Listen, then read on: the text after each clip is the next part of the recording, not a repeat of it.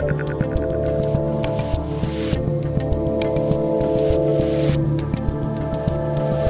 Dave Rubin, and joining me today is a British activist, commentator, former leader of the UK Independence Party, as well as the former leader of the Brexit Party, and now he's on tour right here in the US of A. Nigel Farage. I don't know how we haven't done this before. Finally, welcome to the Rubin Report.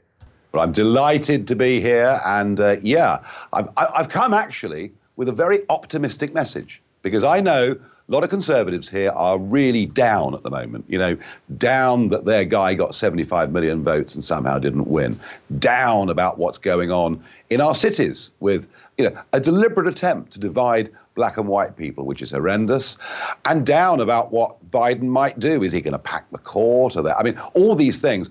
And my sense from my American friends is some of them are down to the point of being disillusioned. Yeah. And disil- disillusioned movements pessimistic movements don't win. So the message I've come with is this. We voted Brexit June 23rd, 2016, a great historic night.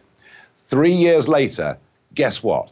Our contract, our contract to leave on March 29th, 2019, we woke up on March 30th. Not only, not only have we not left, it looked like there was no prospect of us leaving. And yet, we led a grassroots rebellion fight back. We've smashed the establishment. We've won. We've got Brexit. The Socialist Party in the UK, who were heavily on the Remain side and heavily pro open borders, are literally being crushed electorally week by week. And my message is however bad it looks, actually, this administration are making some terrible mistakes. What is happening on the border effectively turns every state into a border state. So my message is don't be down, don't get don't be mad. There's a big chance here for a massive victory in 2022 and an even bigger one in 2024. But the right in America needs to unite, needs to have some common messaging. Just one or two less egos around the place might be quite helpful. But don't you know, look, if we if we could beat the global establishment and get Brexit back over the line, you can do it. So I love the message, obviously there's something kind of funny. You're coming to America to bring less ego. That's uh, that that's that's a tough one. That's a tough one. But but you're one of the things that I love about you, and we've gotten to know each other over the years a little bit. We've we've had a couple gin and tonics together once or twice. We um, sure have. But yep. you're the type of politician that actually does instead of just talks.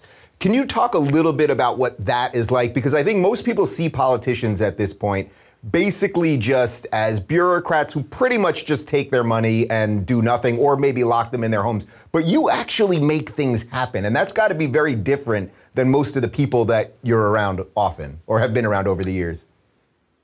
So in June 99, um, against the flow, totally unpredicted, I found myself being elected as a member of the European Parliament. And everybody was shocked. Know, who is this guy? What's this new party? And I remember the next morning, a phone rang, and it was a guy who'd been a commentator and a satirist in Britain, a guy called Christopher Booker, very intelligent man. And Christopher said to me that morning, he said, Nigel, after 40 years of study, I can tell you there are two types of people in politics. There are those who want to be someone, and there are those who want to do mm. something. And make your mind up, young man. I was young then. He said, Make your mind up, young man, which of those you want to be. And here's the point he was absolutely right. The vast majority of people in politics are there for rank, title, position, status, and they'll do, I mean, they'll sell their mm-hmm. grandmothers to, to climb the greasy pole because for them, it's all about career advancement. Then you get people in politics who are doing it out of genuine conviction because they believe the agenda they're pursuing is going to make their country better and the lives of their people better. And I personally couldn't give a damn about titles.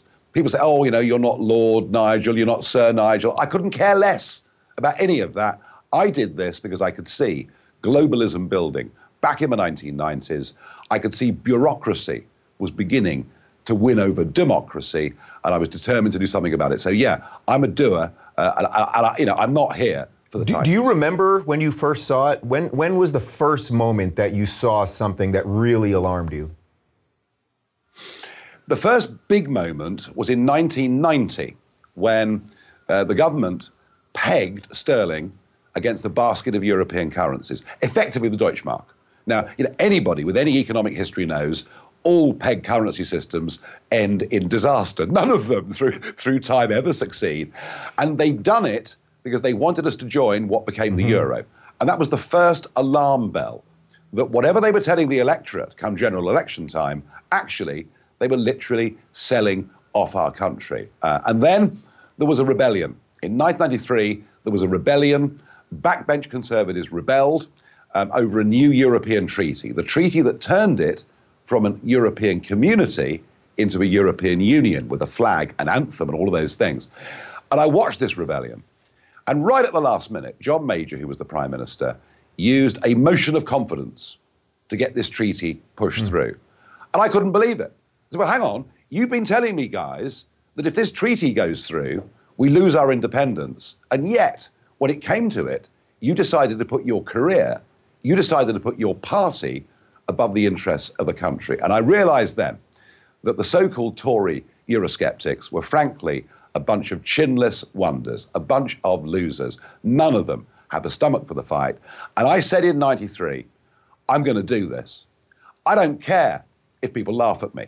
I don't care if I'm the only person that votes for me. I'm going to fight this and do this as a matter of principle. And, you know, frankly, uh, that, that, that, that moment Uh, spelt the next 27 years of my life. did, did you have any idea the opposition that you were going to come against? I mean, when I was in London last time, when I saw you, it was during the, the tour with Jordan Peterson, and it was in the middle of Brexit, but there was still a huge feeling like, ah, maybe it's not going to happen, and maybe the bureaucrats still will take over or do some last minute tricks. And then, of course, it was framed that all the people that supported it were racists and bigots and all the rest of it. Oh, but yeah. just the, the endless machine that we now all see that has been so exposed, and in many ways, from an American perspective, thanks to Donald Trump, was so exposed. Did you realize how crazy that machine was going to be and what it was going to do to you and, and your supporters? Uh, Gandhi, of course, fought the campaign for India to leave the British Empire and to get its independence. And Gandhi once said, first they ignore you, then they laugh at you, then they attack you, and then you win. And I went through yeah. every one of those four stages. You know, for, for, in the beginning, I was being ignored completely. When they couldn't ignore me, you know, I think I was the most cartooned, the most lampooned person on comedy shows. It was as if I was like the sort of patron saint of lost causes. And then, and then, the moment that it really changed was in 2004, eight and then 10 former communist countries joined the European Union with total rights of free mm-hmm. movement. And this led to millions of people coming into the United Kingdom. It was too much, too quickly, it was out of control. And that was the moment when I linked the immigration issue with the sovereignty issue, the independence issue. And that was the moment that the establishment turned on me. And they spent basically the next 15 years trying to tell anyone that would listen that I was a racist, leading a dark, dangerous movement that harked back to the 1930s. I mean, nothing could have been, David, nothing could have been further from the truth. That is what they tried to do. And I have to tell you, in all honesty, you know, if I'd known just how horrible my life was going to be, I'm, I do not know whether I would have done it. I mean, you know, I finished up having to live with protection round the clock. Uh, if you went out somewhere, people threw things at you.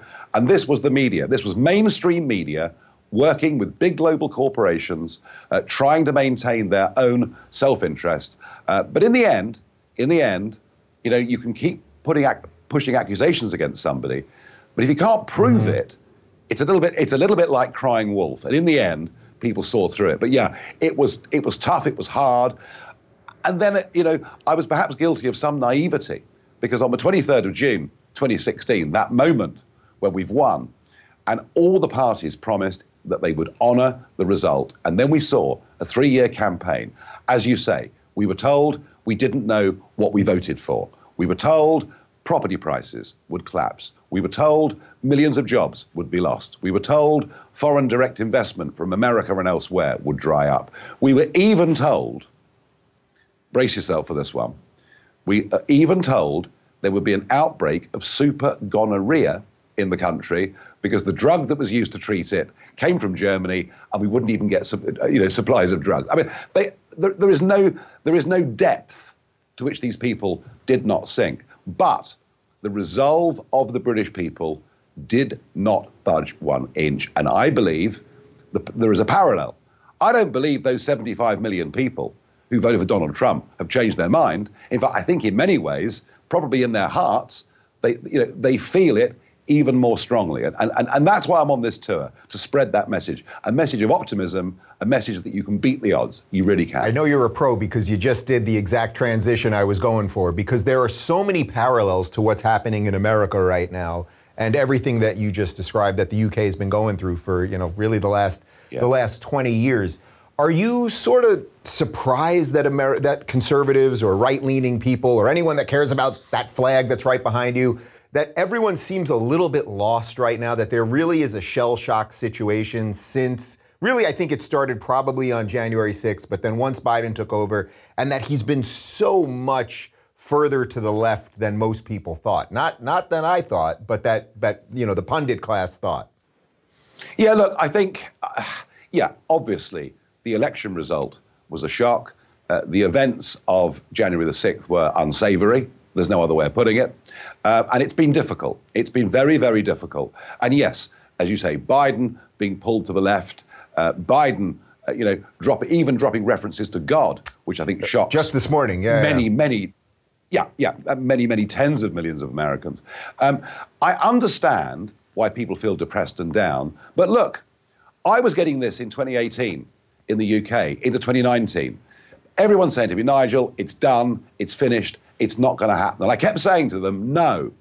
And I, and I spent that period of time planning, planning the next fight back, planning the next big campaign, because I knew, I just knew that once we got the arguments back out there again, people would rally, rally to the flag, as it were. So, look, I understand it, but I think there is a responsibility here on American commentators, American uh, journalists, uh, American politicians you know, who are on the centre right in this country, they have a responsibility to stop doom mongering, frankly, to the extent that many of them are. And, and I've, over the course of the last couple of weeks, I've met with a lot of congressmen, congresswomen, and they are down. You know, they, they, they are depressed, they are down. Well, if you're depressed and down, if you're disillusioned, if you're defeatist, that then becomes a self fulfilling prophecy. So I would just say to all these commentators and all these elected politicians, you know, if if you give the appearance of being miserable and depressed, you are letting down not just your party, not just the millions of voters, you're letting down the country. I mean, goodness me. You know, Winston Churchill, in the middle of the Blitz, when the big cities were being bombed night after night for 60 nights, and what did Churchill do?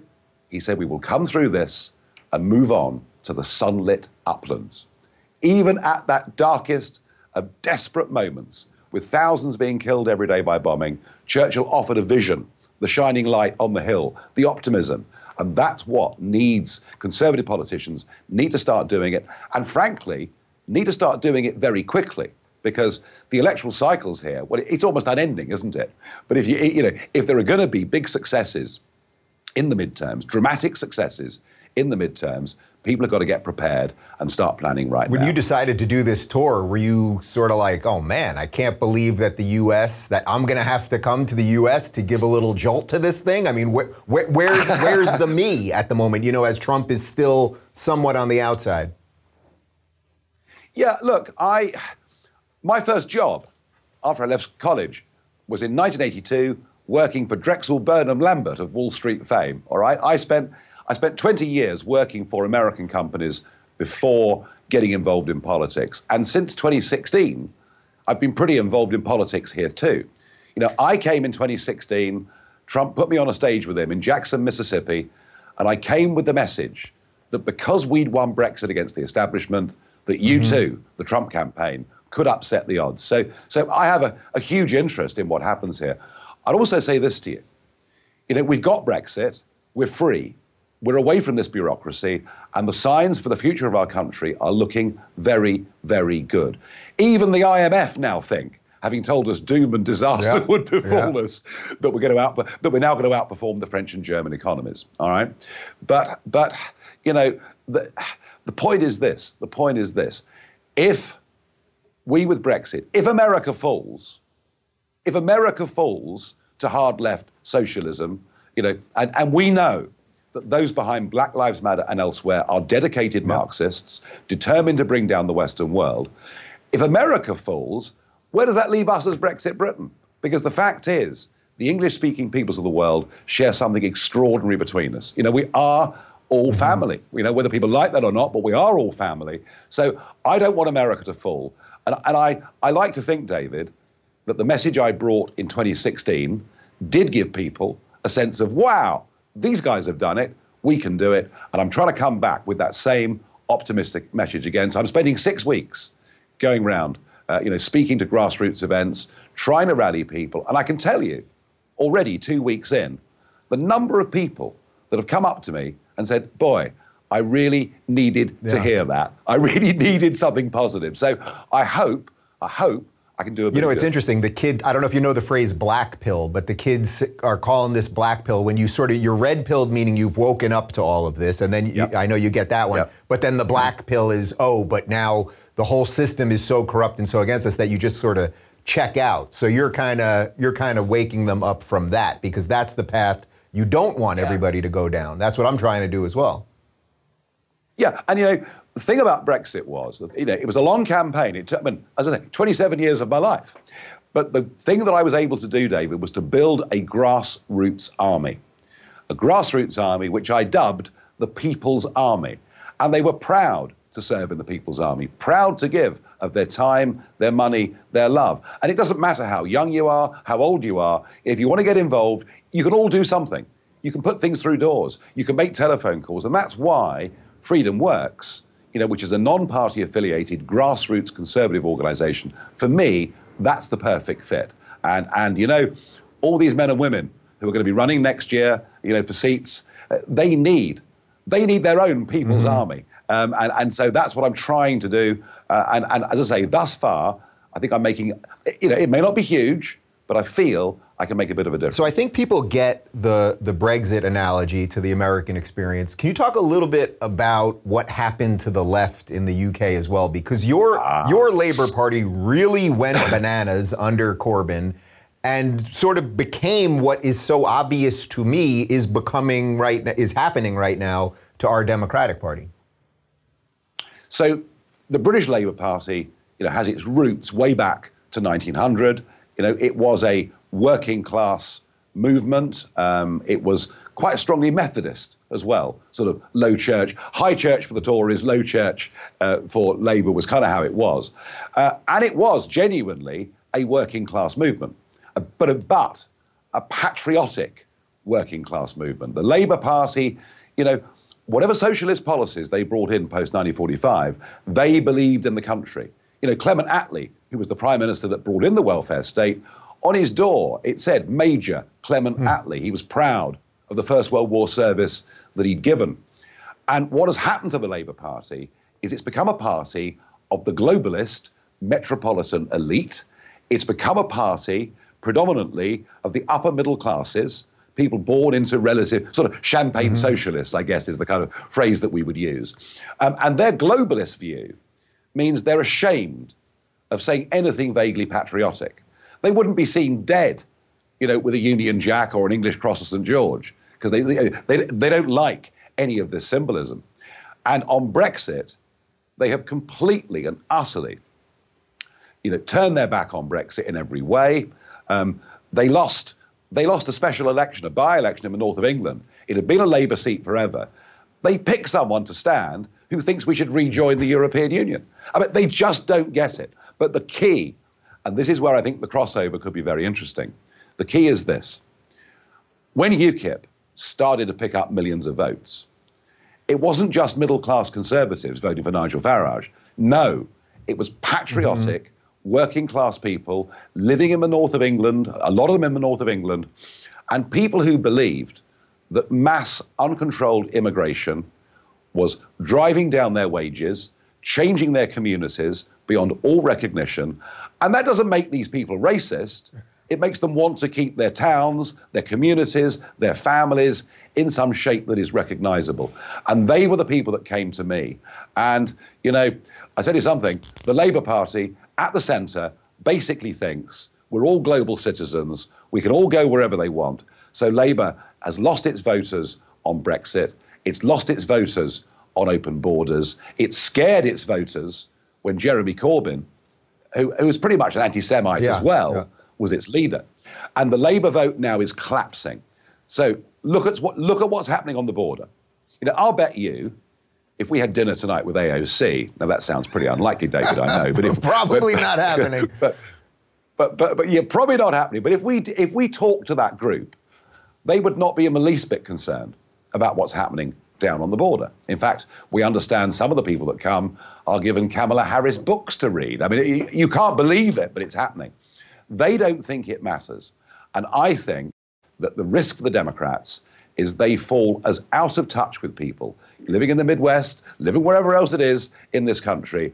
Open door immigration got Brexit over the line and has destroyed socialism in the United Kingdom. And that, I think, is a very inspiring message. But it needs a Republican Party that's got a distinct, clear message as to how they're going to deal with the crisis. So they've got to get themselves organized. But with the right message, there are an awful lot of Democrat voters that will vote Republican next year. Do you think there's a fundamental reason that the left tends to always double down instead of saying, oh, something has changed here and maybe we need to take a look in the mirror, but they, instead they always seem to go to their most extreme? Well, well, I think you have to understand who's driving the left. I, you know, and, and, frankly, follow the money is very good advice for most yeah, things in yeah. life. And, and, you know, if, if if you look at the kind of causes uh, that the Soroses and others back, uh, you know, they are not going to change their view one little bit. These are big, powerful organizations that, that effectively want us to finish up with one world government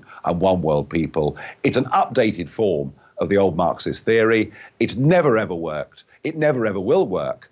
And, and, and frankly, I think the elected politicians, in most cases, aren't much more than pawns in that game. They are being used, they are being directed, they're not thinking freely. Um, so all the influences on them tell them, no, don't worry, even if there is some short-term difficulty, because you're doing the right thing. And and for them, of course, the right thing, you know, the kick they get is they feel morally yeah. superior. They actually think they're better people than we are. But none of that works when you go out to a good, ordinary, decent folk who work hard, bring up their families, and and you know Reagan was very good at this, very good at getting Democrats to vote Republican. Trump has been very good. And, and, and there is a kind of a realignment, I think, going on within American politics. Uh, and, and I think the opportunity that it provides for 2022 is simply enormous. Where do you think Trump fits into that? Because that seems to be the outlier at the moment. It's like, is he going to run? Does he, you know, what I've been trying to tell people is to me, it seems like the best thing he could do is, is basically be the outsider taking the fire. And then you get a guy like DeSantis to just run right through. That seems to make sense to me, but you know, Trump obviously does whatever whatever Trump thinks is best.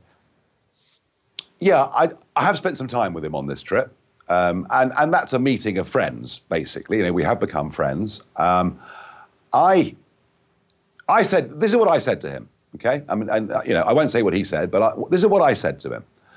I said, look, we've got the external threat of the Chinese Communist Party getting more and more aggressive, and, and who's to say in, in Taiwan or elsewhere what might occur over the course of the next few years. We've got the internal threat, which of course is cancel culture and the threats that represents to free speech and everything else. And I said to him, I don't see anybody who's got the courage or the, chari- or the charisma to fight those things. Now, if somebody else comes along who's got the big charisma that can do the job, that can rally people in those working class communities to go out and maybe for the first time vote Republican. If that person comes along, then fine. But you know something? Donald Trump, people like him, don't come along very often. I mean, the guy has got an incredible animal magnetism, and he's shown more courage as a leader than any global leader I've seen in my lifetime. That guy was under relentless assault from day one just as they tried to stop Brexit, they tried to delegitimize him, uh, uh, you know, and it never stopped. And of course, if he'd eased back on his policies, they would have eased back on the pressure, but he didn't. He's got the courage of a lion. Now, look, he's got his faults. Of course, he has. We've all got our faults. But, but you know, in his heart, does he, and with his instincts, Does he stand for the right things? I truly believe that he does. So, you know, let's see what happens, you know, as, as, as the next couple of years roll out. Uh, but I, do you know what? When I saw him, uh, he's lost a lot of weight. He's playing loads of golf, taking loads of exercise. He looks younger than he looked in 2016. I mean, most American presidents age. I mean, Obama and co. Yeah. You almost see them graying before your eyes. And the fact that he's going to be 78 next time round, well, who knows? But God willing, if he's in the same kind of shape that he's in now, there's nothing to stop him from doing it. And I, the other point here that's worth you know mentioning, I went to, I think it was eight of the rallies in the run-up to the November election all over America. And I want to tell you something. I've never seen enthusiasm no, like I know, this. I know. I've never, ever seen anything like it. They admire this man. They love this man. Um, and, and, and I would say to, you know, those, those in, in a position of power within the party, if you really think you can find someone better than this. Well, good luck. you know, it's kind of funny because I remember when when I met you for breakfast one morning and we took a picture and I posted the picture and then people were saying, "Oh, look, you're with that racist, that racist." And meanwhile, we sat there for 2 hours, we talked about freedom, we talked about liberty, all this stuff. And it's very similar yeah. to going to a Trump rally when I started going to those rallies and I'm thinking, "Oh, am I going to see these racists here or something like that?" And it's the happiest yeah most joyful people who, in many cases, yep. are not political at all. They, they're just there because they want to express some level of freedom, something like that. Yeah, no, absolutely. I mean, it, it, this, this has been con- a constant attempt by the left to tarnish us with this racism word, and it just doesn't work anymore. The real racists are actually those behind Black Lives Matter, and I really mean that. I really mean that. You know, when Martin Luther King said in that amazing speech. And what I mean, what an orator uh, uh, the guy was. But when he said, "I want my four children to be judged not by the color of their skin, but by the content of their character," and now what's happening through BLM and elsewhere is we are dividing people up into different groups, dividing them up on the grounds of race, ethnicity, gender, whatever else it may be, and that is disastrous. That is destructive. That is the real racism, uh, and I loathe it.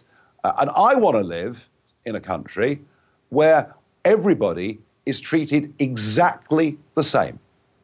Because if you start giving special privileges to certain groups, you then automatically alienate other groups who feel left out. A free, fair society would have equality of opportunity for all. And of course, I condemn and loathe uh, racism. And yes, there are some. There is a fringe on the extreme right who I think we should simply, they would have nothing to do with whatsoever. But you're quite right. You know, whether it was my UKIP supporters, my Brexit Party supporters, Trump supporters at the rallies, these are very, very good, decent people. And the more mainstream media you know, or, or Hillary Clinton, uh, point fingers at them and call them deplorable or ignorant or stupid, the greater their resolve to fight back. What do you make about how the, the BLM movement, some of the Antifa stuff, that now that is being exported? I mean, you guys are seeing some of that on the streets of London now, and it's happening in other Western countries as well. Yeah, I mean, within 24 hours of the death of George Floyd, within 24 hours, there were riots in the streets of London. So don't tell me this was a spontaneous outpouring. This was all planned. They'd been waiting for the opportunity. I mean, I was disgusted I mean, to see the cenotaph in London, the monument to one and a half million mm-hmm. dead fighting, fighting for liberty in two world wars, to see that desecrated, to see the Churchill statue repeatedly desecrated. And what stunned me was to see British police officers taking the knee in the street. And your police officers, your police officers don't even have guns. Uh, they don't. Well, some do. Some do. Some do. But I think we're going to have to. That's a policy that will need to change. No question about that. But but to take the knee, to, and I was going on UK TV and radio and writing, say to everybody, understand what this is. If this organisation was genuinely about equality, genuinely about getting rid of racial prejudice, I'd have no problem with it whatsoever. But the truth of it is, and you've only got to read their website. Yeah you know, they, they, they tell you they're an avowedly Marxist organization intent on defunding the police, bringing down Western capitalism and for a new Marxist order to take its place. That is what they're doing. They are trying to destroy us. And yet, I've been horrified on both sides of the pond to see big corporations, you, you know, tr- trying to say wonderful things about them. I even saw St. John's Church opposite the White House. I was there yesterday, and they've got a Black Lives Matter poster. I mean, what is going on? Don't people realize this is a bad, dangerous organization? So, I, I, you know, these are things that really grieve me. And it's the lack of courage of enough people to stand up and tell the truth for fear of being called racist. So, with that all in mind, what do you think is going to happen with this mayoral race in in London? Because it looks a, it looks a little messy at the moment. Well, one of the things that uh, has has changed politics um, in the United Kingdom um, has been postal voting, early mail-out voting. We've seen it abused again and again and again. Uh, there is no country in which this is safe, and I was I was trying to warn America this time last year that if you went down this route, you know, the left will always win at this. Because you see, if you think you're morally superior, cheating is quite an easy thing to do. Whereas our side, just our side won't cheat. And, and I'm pleased to say that, really. But, but, but you know, you're never going to win. The one country that's got this right is France. Mm. Now, the French, the French don't get much right, in my opinion. But, but the one thing they've got right, they've seen how open postal voting is to fraud, intimidation, and abuse, and they've banned it completely. So, do you know what they do in France? If you want to vote in France, I'll tell you what happens. You go along to the local hall, you show your identification, you're given a piece of paper, you go into a polling booth, in secrecy, you put a cross next to the candidate or party you prefer. And after that, there are no voting machines used. There's no need for those. They're manually counted, they're put in piles and totaled up. And that is free and open democracy. There's a big lesson we can learn from it. Now, what Khan has got going for him in London is they've signed up vast numbers of the Muslim population to these postal votes. And, and I, look, I know that in those communities, you know, the women are signed up for postal votes, but do you actually think they ever, ever, ever get the chance to exercise that? Of course they don't. I, I, I once saw, I once saw a box, a vote box being emptied onto a table at a count in a place called Oldham in the north of England, and unbelievably, of the of the thousand or so ballots that were in that box, the percentage that were voting for Labour was 100. That is literally impossible. So, you know, that, that is what keeping Sadiq Khan holding on in London is the power of that postal vote. Uh, but even in London, which has been the great Labour stronghold, even there, the party is now on the, is seriously on the What do you think of my friend Laurence Fox? Do you think he has a chance to actually, from a liberal, a, a true liberal perspective, do you think he has a chance to, to fight off the progressive movement onslaught? Look, look, I I admire Laurence. I like Laurence. I mean, you know, he's a great guy. And the next time you're in London, we'll go yeah. out together. You know, he's, he, he is a great guy to be with. Um, starting new political movements from scratch. You look, know a little something about this. You know, I mean, I mean, it's done. You know, it, it took me so many years to get UKIP set. I mean, in the end, we had 400 chapters around the country, millions of supporters, but it doesn't happen overnight. Now, the things that Laurence is battling for are fundamentally important issues. You know, it is, it is about the relationship between the individual and the state. And this is something that we've always prided ourselves on. You know, frankly, ever since Magna Carta. Uh, but, but, but going all through the years, we've been the freest of all European countries. In fact, the freest of all the English speaking world. We've never had to have ID cards or any of these things. Now, with COVID, we've seen those liberties mm-hmm. stripped away in the most remarkable uh, and very hasty fashion. So, look, Laurence, in terms of making the arguments, he's in the right place. I wish him well, but if I'm being honest with you, it's going to take a lot of years to build a movement that's big enough to be. Do you make a distinction at this point between someone that would say they're an old school liberal and a conservative? Does that even is there is there any distinction worth mentioning at this point? Well, I mean, it's a funny thing, isn't it? You know, I mean, if if if you'd said to me 20 years ago, Nigel, where are you on the left-right spectrum? I'd have called myself a Gladstonian mm-hmm. liberal. You know, Gladstone was a liberal prime minister back in the back in the 19th century, but one who believed in freedom of the individual. Uh, you know, believed in the country. Um, a JFK I, I Democrat say, from our perspective, basically. Yeah, yeah. I have to say, I've stopped using yeah, the word. I get it. I, I, you know, cl- classical liberalism. You know, if you go to the Oxford Union, uh, you know, and debate with some of the brightest students in the world, maybe there you can talk about classical liberalism. If you try and talk about classical liberalism to anybody else, they sort of, you know, if they're conservatives, just go yeah. mad because they because because, because, right, the word right. liberal now now means illiberal. The liberals want to ban everything. The liberals want to control everything. The liberals don't even believe in free speech. So, so yeah, classical liberalism, I'm afraid, is only for the debating chamber. Uh, I get it. I wrote a book defending it, but I, I hear you. I hear you. Uh, you mentioned you mentioned the lockdowns. Um, you've had some difference of opinion with Boris Johnson on this. Where are you guys at with lockdowns right now? Is it is it vastly different in the cities versus the the suburbs? Well, the truth of it is that Boris Johnson's government were painfully slow to address the issue when it first came to us. You know, 18 million people flew into the United Kingdom during the first months of COVID 19 without a single person even being asked to take a hmm. test. Uh, you know, so we, we, we directly imported this. When the government then did decide it was going to do something and lock us down, uh, the truth of it is they've taken it way too far. Um, at the moment, we're 50% locked down still. I mean, even though COVID deaths now are in single figures every day, right? Single figures every day.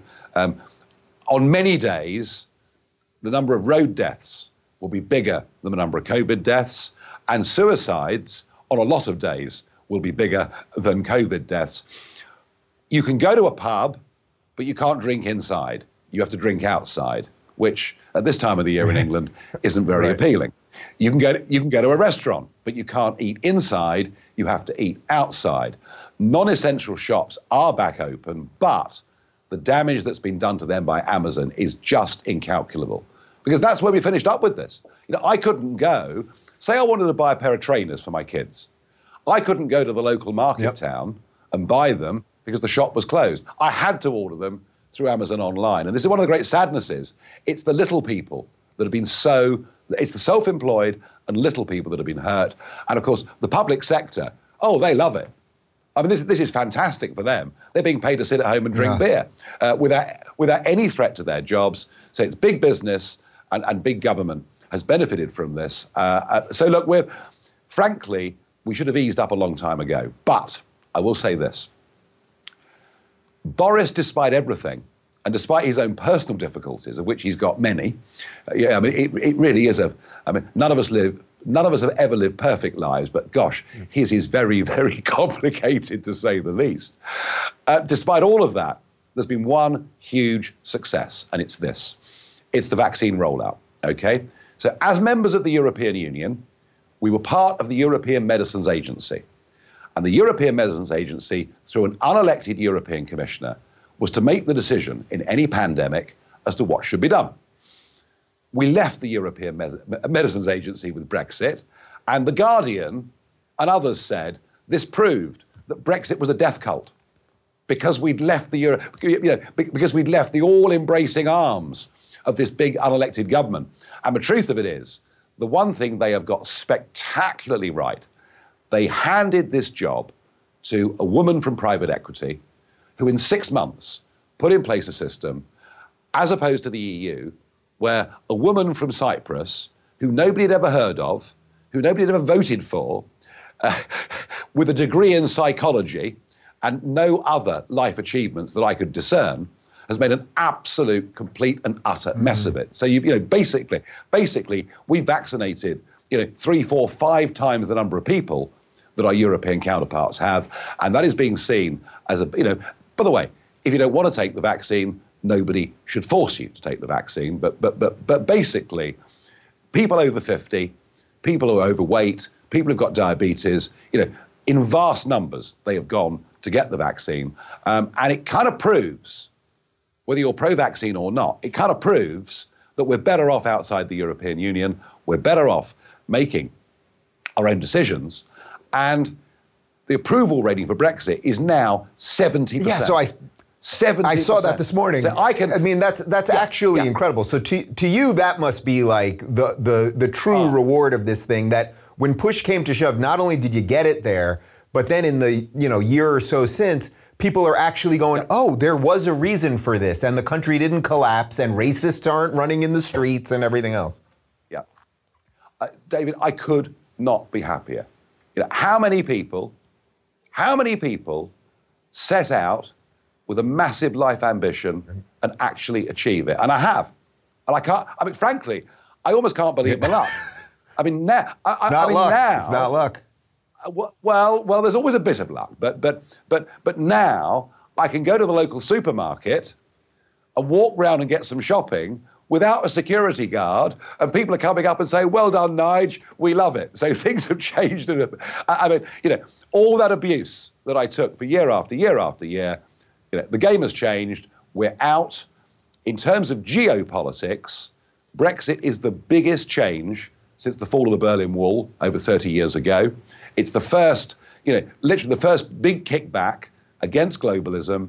Uh, and I'm optimistic that other European countries in time will follow us. So, too. speaking of other European countries, do you sense that some of the Eastern European countries that are doing more on borders right now, that seem to be fighting a lot of the critical race theory stuff, not allowing some of the gender stuff into the system, do you sense that they're better set up to fight this stuff than, say, the UK and, the, and America because they were communist countries and more recently, and they sort of get the bad stuff that could be on the horizon? Is that is that really why they're setting up well? I'm talking specifically about Poland and some of the countries I mean- over there. Yeah, I mean, I mean, have a have a five minute study of the history of Poland in the 20th century. It is a desperate, desperate history. You know, I mean, not not just communists, but Nazis invaded. I mean, the whole thing, so bloody, so awful. And of course, the tragedy in 1945 that you know, as Churchill very much predicted in that speech at Fulton, that we finished up with an iron curtain, as he named it, down the centre of Europe. Uh, you know, these Poles the reason they joined the European Union is because it was sold in a job lot with NATO. Now, if I was a Pole, I would absolutely want to be in NATO, uh, you know, uh, for, for every reason.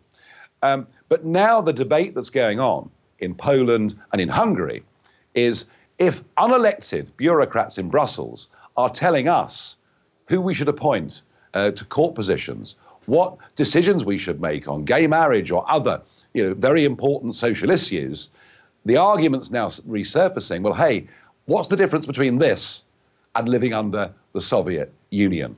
And you're right about their culture, their identity, and indeed their Christianity. You know, Christianity is very, very strong in those two countries that I've mentioned. Um, and, and I think everything the European Union does uh, continues to alienate those, those very proud countries. And I think at some point, at some point, they will not stay part of this union. And the other interesting dynamic that's going on is the single European currency, the euro, all right, means that all countries in it are in the same economic and monetary union. How can Greece and Germany coexist inside the same uh, e- e- economic and monetary union? They can't. It's literally impossible for cultural reasons. And at some point in time, Greece, Italy, perhaps even Portugal will decide we simply can't go on like this because, you know, they've got the wrong valuation of, of, of, currency. It's hopeless. And I remember the late, great Milton Friedman saying that if you get stuck in a currency mm-hmm. peg that's wrong for your country, one of two things happens. Either you get out and devalue, or you devalue the country. And you know I think something? Greece knows a little something two- about that right now. Well, well, since 2009, Greek GDP is over 25% down. And, and Americans think about that.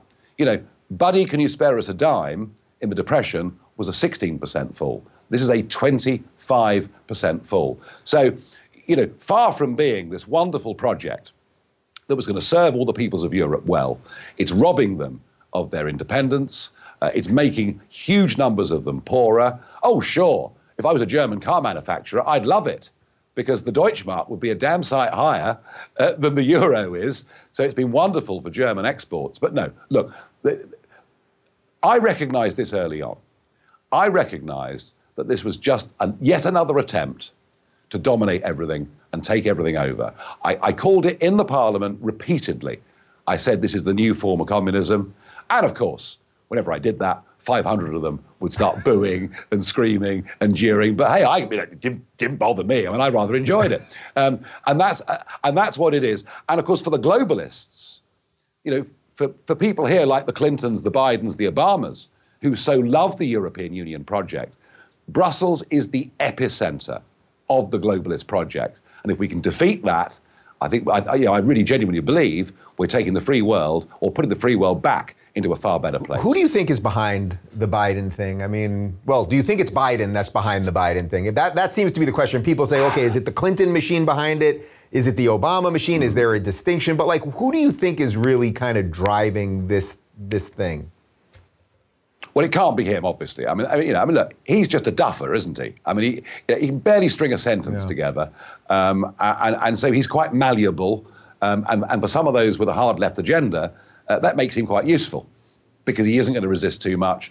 I'm also told that his, his actual work rate you know, is down to just less than a handful of hours every day. He's just physically not up to it. And I've been asking the same question that you've asked in the last two weeks here. The common consensus is that Team Obama still have a massive hand to play in all of this. And I, I don't know enough, maybe you do. I don't know enough to contradict this, but that's certainly from those who, who, who I would judge to be a know. That's their yeah, view. You remember there was that famous interview years ago where Obama said it would be great if he could just not be president but be pulling the strings from behind. That would be pretty. I mean, the guy said it himself. Yeah, yeah, yeah. Well, I think to some degree that does appear to be happening. Yeah. Do you sense now that you're here in America and, and you're on tour and you're in the middle of the country and seeing the heartland and everything that that America is uniquely set up to fight this, even though maybe we can't quite see it right now. But our history, the, the way we left King George, the way we fought for independence in a very in a very unique way, the way that this country was set up as an idea for all people. Do you think is that in essence the thing that you really want to reignite, and, and is that why you've got that flag behind you right now? Yes, yeah. yes, I, yeah. I, I, you know, I mean, I'm I'm not American, but but but I have a huge, as I've said already in this interview, a huge self-interest um, and, and I care passionately what happens in this country. And you're right. You know, when American children were being taught properly at school, I'm not sure they all are these days, but they were being taught all about the revolution, breaking free, about liberty, about the amazing constitution that those brilliant minds put together. So, yeah, I think it is deeply ingrained within the American people. Um, of course, you know, through welfareism and other problems, you know, there, there is a growth of the leftist ideology, but it is still a small activist minority. And what you've got to do is to reach out. You know, there's something like 30, 40%, 40% who just don't vote in American elections, and yet their lives are being directly affected by what has happened. We got Brexit. We got Brexit. We won that referendum because two and a half million people who literally never voted in their lives came out because they believed they could make a difference. And I think if the Republican candidates can get that message out, and it's not just the negative message, but it is genuinely about how they can make life better for people. You've got to mobilize those that don't normally vote. And, and, and I think America's history does lend itself to that. Yes, I do. Yeah. Can you? Uh, we're going to link obviously to the tour down below. But what what are you doing? What are you actually doing on the tour? I mean, is this? Are you just giving speeches? Are you going up with other politicians? What What are you doing? No, I'm, I'm basically going to activist groups. And in some towns we go through, that might be 30 people meeting in a bar. At other events, you know, I'm speaking at events in Arizona uh, where that's in a couple of weeks' time, where you know 500 have booked tickets already, and I've no doubt it'll be a lot bigger than that on the day. But I'm meeting the people who give of their time, their love, their energy, people that really care, and I'm going out and meeting them in their thousands and trying to remotivate them, trying to get them out of. And when I sit and talk to them, they are very, very yeah. down, very, very down indeed. So I'm trying through the Brexit, you know, the Brexit example, and also the immigration issue, to explain to them that you know a huge victory may not be too far away. So that's the main emphasis. Obviously, I'm doing media, various other things like that. But, but really, this is about getting out with FreedomWorks and meeting these people who did such a great job. I mean, just look at the House, you know, where the party picked up seats. And, and, and you know, I've met congressmen and women who say, look, we love this organization because when we need help, when we shout, people, keen people arrive. So it is, it is about motivation. Uh, and it's also, too, uh, I want to raise an issue, which is most people in and around politics think that the grassroots bit doesn't really matter. And it's the least glamorous bit mm-hmm. of politics.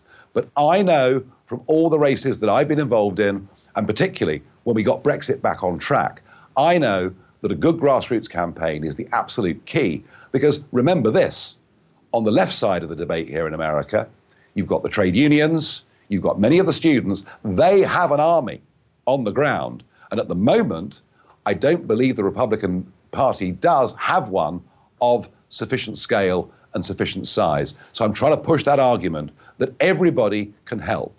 It's no good just turning up and clapping somebody. You've actually, if you believe in this, you've got to commit that you're going to do something. And it doesn't matter if you're 97 and sitting in a wheelchair. You can still do something. You can still make some phone calls. There are still things that everybody can do.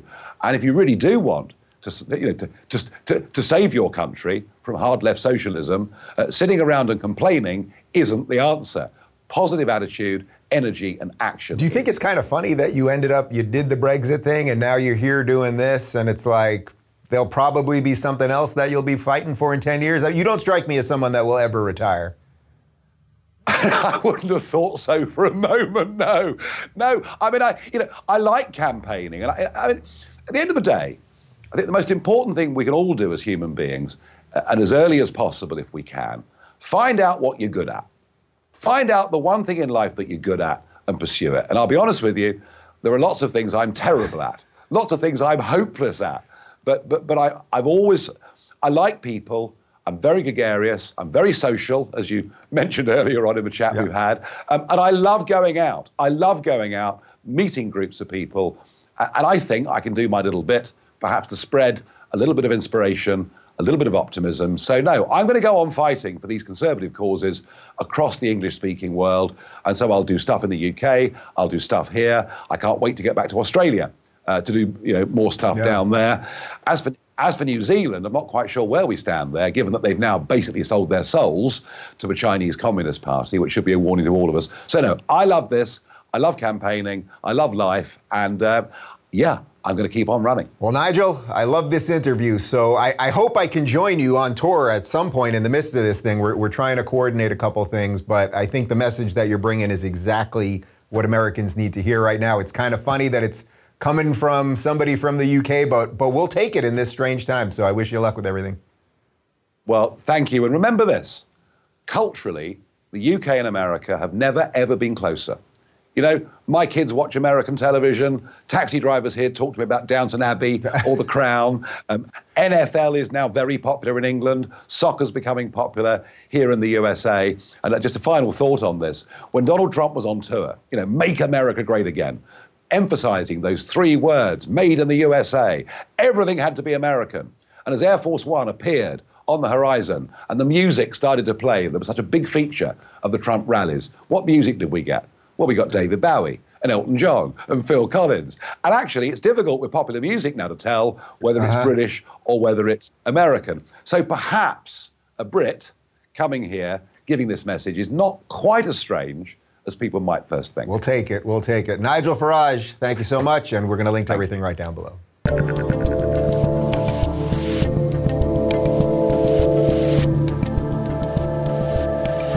Thanks for tuning in, everybody. Be sure to subscribe and rate this podcast. And don't forget, you can watch my direct messages live on Blaze TV and YouTube every weekday at 11 a.m. Pacific, 2 p.m. Eastern. And of course, if you want to connect with me personally and get early access to my sit down interviews, join RubinReport.locals.com.